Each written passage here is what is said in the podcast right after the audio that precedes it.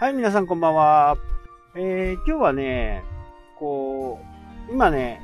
こう住宅を考えてるとかね、そういう人にこう、ちょっと向けて話せればいいかなというふうにね、思っている。これ、前もね、話したとは思うんですけどね、まあ、賃貸派か、持ち家派か、派かっていうことですね。で、このね、感染症、コロナ禍においてはね、やっぱり断然、賃貸派がね、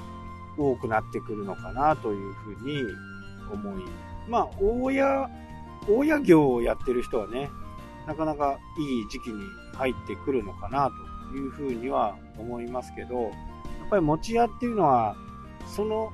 新品をね、買って20年から35年までの、ね、ローンを組むわけですよね。その間、まあもうね、この感染症のような世界中がね、ダメージを負うようなことって、まああるとしたら次の100年後だっていうふうにね、今までそういうこの感染症みたいなものとかね、そういったものは100年おきになってるわけですよ。今までの歴史を紐解くとね。なので、100年以内に払えるんだったらまあ、それもありかなとは思うんですけど、ただ新築で買って、その後、10年、15年、20年によって、今度また直すコストっていうのがかかってくるんですね。で、ここを大体計算に入れてないと、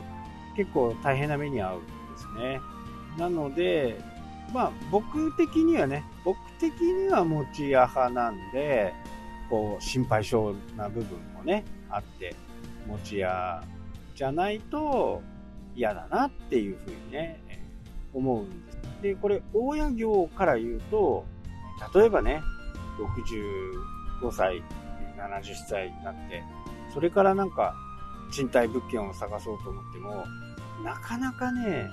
大家さん貸してくれないんですよ。ね、場合によっちゃ、言い方悪いですけどね、えー、孤独死をしているとか、そういうこともね、やっぱ考えるわけですよね。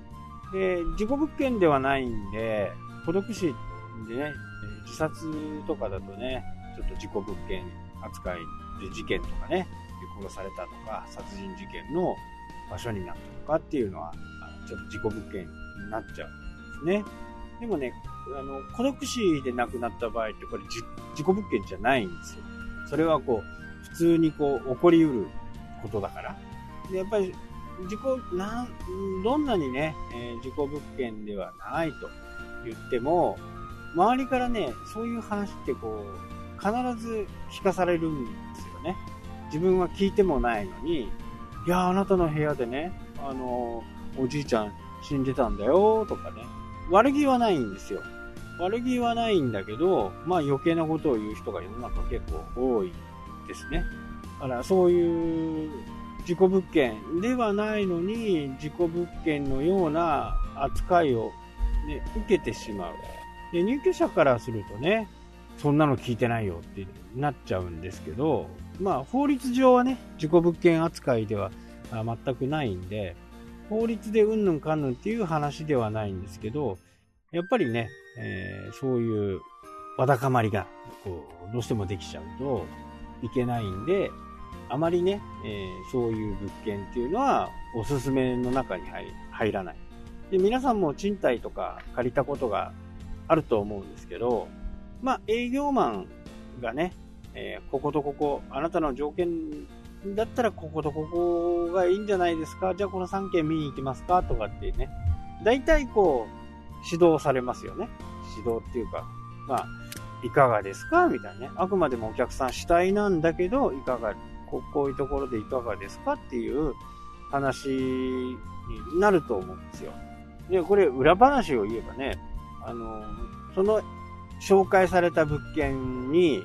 他の物件よりバックマージンが多いとかね。そういうことで、まあ会社に入るバックマージンですけどね。まあ広告料されるやつ。1ヶ月分とかね、2ヶ月分。場合によっては3ヶ月分。で、まあ、ね、営業マンも人の子ですからね。そういう利益率が高いところを紹介したくなるわけですよね。なので、お客さんの言っていることも考えながら、考慮に入れながら、手数料が高いところを紹介するわけですね。なので、賃貸なんかはね、あのー、そういう風なもので探さないとね、なるべくだったらネットでいろいろな物件、状況を確認してね、そこから不動産屋に行くのがね、いいかなとは思いますけど、年を取った時にね、住む家がないっていうのは、これまた辛いものになるんで、まあそこを考えるとね、えー、僕は持ち家派なんですけど、コストは意外にかかりますよね。10年、20年経てばね、壁がダメになったり、床がダメになったり、大きなところではね、屋根がダメになったり、まあ、ボイラー確実にダメになるんで、15年ぐらいね、だましだましで20年感じだとは思うんですけど、まあ大体、えー、メーカーサイドが言うのは7年ぐらいがね、えー、目処なんで、まあ15年持ってくるからね、同じ感じではありますからね。そこの計算ができてないと、やっぱり持ち家っていうのは、ローンは一定に払ってるわけですし、そこから新たにね、外壁だ、屋根だって言ったら、もう、もう3桁万円、ね、確実ですからね。100万円ではまず収まらない。まあ、そのことも考えるとね、賃貸のフレキシブルさ、いつでもこう、移動できるっていうね、越しできるっていう、そういう部分はメリットありますけどね、年いった時が結構大変かなっていうふうにね、みんなね、やっぱり買う時の支払いの総額でね、えー、考えちゃうんで、あ、毎月8万円か、ちょっと頑張ればできるかなって思ってても、この10年後、20年後、15年後ぐらいに、また200万、300万ってね、お金がかかるわけです。これプラスになるんでね、10年、15, 10年、15年っていう風な形で、マイナスには全然なってこないんで、金融の会社、お金を貸す方、ね、現金ではなかなか買えないですから、お金を貸す方としてみたら、まあ、すごく美味しい物件なんですね。案件なんですね。住宅のローンって。10年、15年、20年、30年とかね。えー、決まった金額が払ってる、えー、一応固定金利とね、変動金利はありますけどね。まあ、どちらがいいのか、その時の情勢とかね。で今は変動金利の方がいいとは思いますね。まあ、固定金利もね、結構安いんで、固定にしとくのも手かなとは思いますけど、